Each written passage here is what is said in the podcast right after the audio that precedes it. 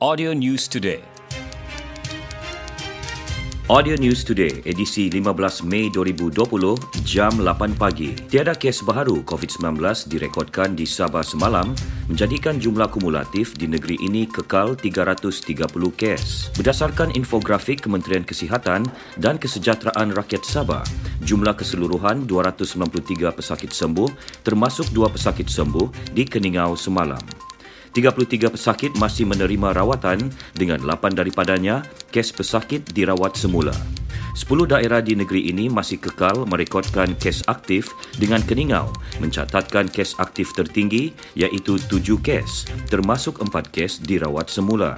Diikuti Kota Kinabalu, enam kes aktif dan Lahad Datu, lima serta empat kes aktif masing-masing di Tawau dan Semporna. Sementara itu, lapan daerah di Sabah bebas pesakit COVID sembilan belas selepas kesemuanya pulih daripada wabak virus tersebut. Dua pusat kuarantin diwujudkan di Tenom iaitu di Taman Pertanian Lagut Seberang yang sudah pun mula beroperasi. Sebuah lagi bakal dibuka di Pusat Giat Mara Tenom. Ahli Dewan Undangan Negeri, Adun Kemabong, Jamawi Jaffa berkata, setakat semalam lima puluh pelajar dan pekerja yang balik dari Semenanjung telah ditempatkan di pusat kuarantin Taman Pertanian Lagut Seberang. Pusat Kawalan Operasi Bencana, P K O B Daerah Tenom, telah menetapkan pekerja yang balik dari Semenanjung Malaysia atau zon merah di Sabah dan pelajar harus menjalani kuarantin empat belas hari di pusat tersebut sebelum dibenarkan pulang. Jamawi ditemui media selepas meninjau pusat kuarantin tersebut di Tenom. Beliau memuji usaha P K O B Tenom kerana menyediakan pusat kuarantin yang teratur bagi membolehkan mereka yang menjalani kuarantin dalam keadaan selesa. Kenaikan bil elektrik yang dialami pengguna pada masa kini adalah disebabkan penggunaan tenaga yang bertambah selepas pelaksanaan Perintah Kawalan Pergerakan P K P.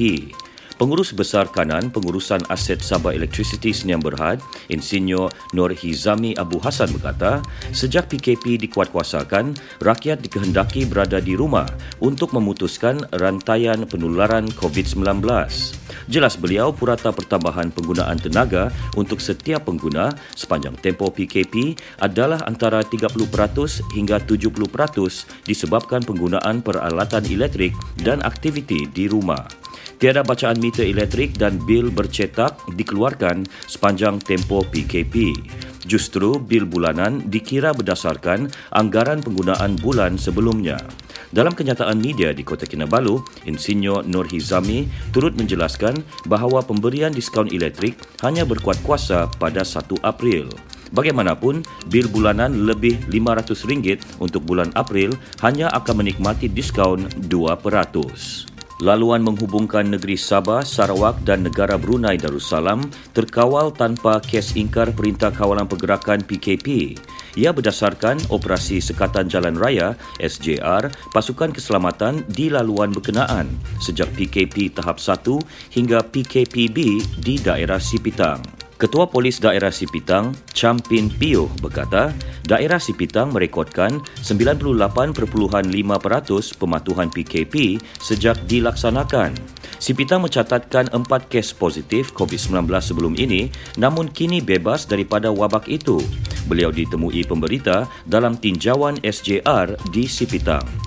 Menjelang perayaan Aidilfitri hujung bulan ini, I P D Sipitang akan menugaskan enam puluh anggota untuk kawalan keselamatan di pos kawalan imigresen Sindumin, Merapok.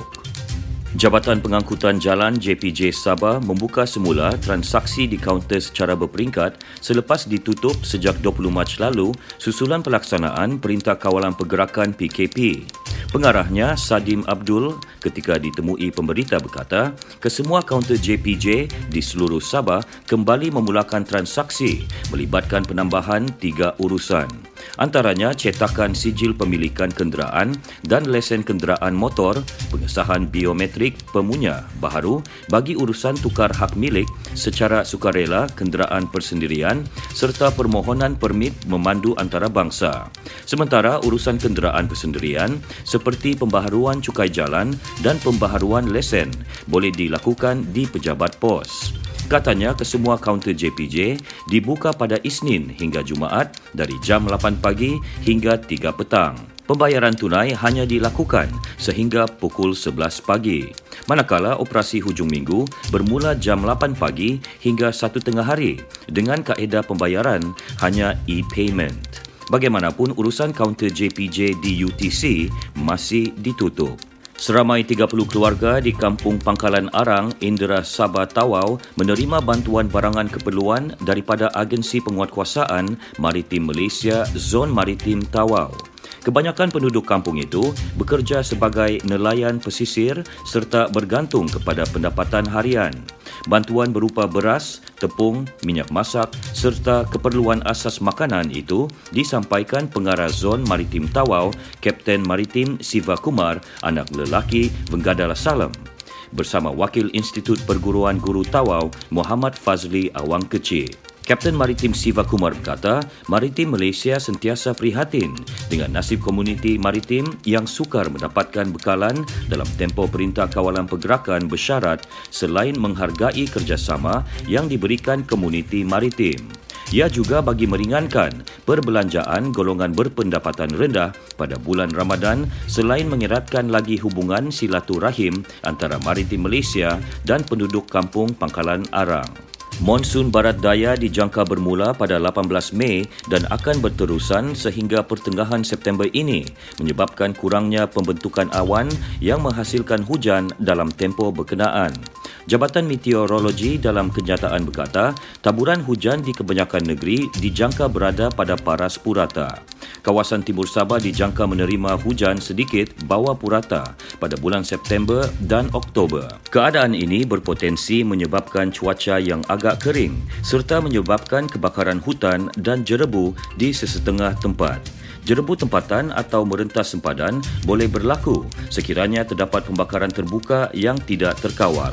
Orang ramai disaran supaya mengurangkan aktiviti luar, tidak melakukan pembakaran terbuka, minum air yang banyak serta memakai penutup hidung dan mulut sekiranya keadaan berjerebu.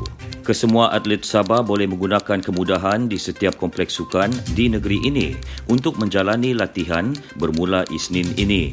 Menteri Belia dan Sukan Sabah, Fung Jin Ze, dalam kenyataan berkata, keputusan itu dibuat selaras dengan arahan kerajaan negeri pada sepuluh Mei berhubung beberapa sektor yang dibenarkan beroperasi. Antara kemudahan yang dibuka untuk atlet tertakluk kepada kebenaran Majlis Sukan Sabah iaitu trek sintetik, golf, tenis, bowling padang, memanah, angkat berat, petang, skuasi, pingpong, karate dan taekwondo. Beberapa kemudahan sukan juga akan mula dibuka kepada orang awam dengan syarat ia digunakan tidak lebih sepuluh orang pada satu-satu masa. Antara kemudahan yang dibuka ialah trek jogging di Kompleks Sukan seluruh Sabah kecuali Kompleks Sukan Likas, Pusat Golf Driving Range, Senam Robik, Senaman Jasmani dan Asrama. Beberapa sukan yang tidak dibenarkan termasuk membabitkan perhimpunan penyokong, acara berkumpulan di luar melebihi sepuluh orang, sukan dalam dewan, acara di kolam renang serta jenis sukan bersentuhan seperti ragbi, gusti, tinju, bola sepak dan bola keranjang.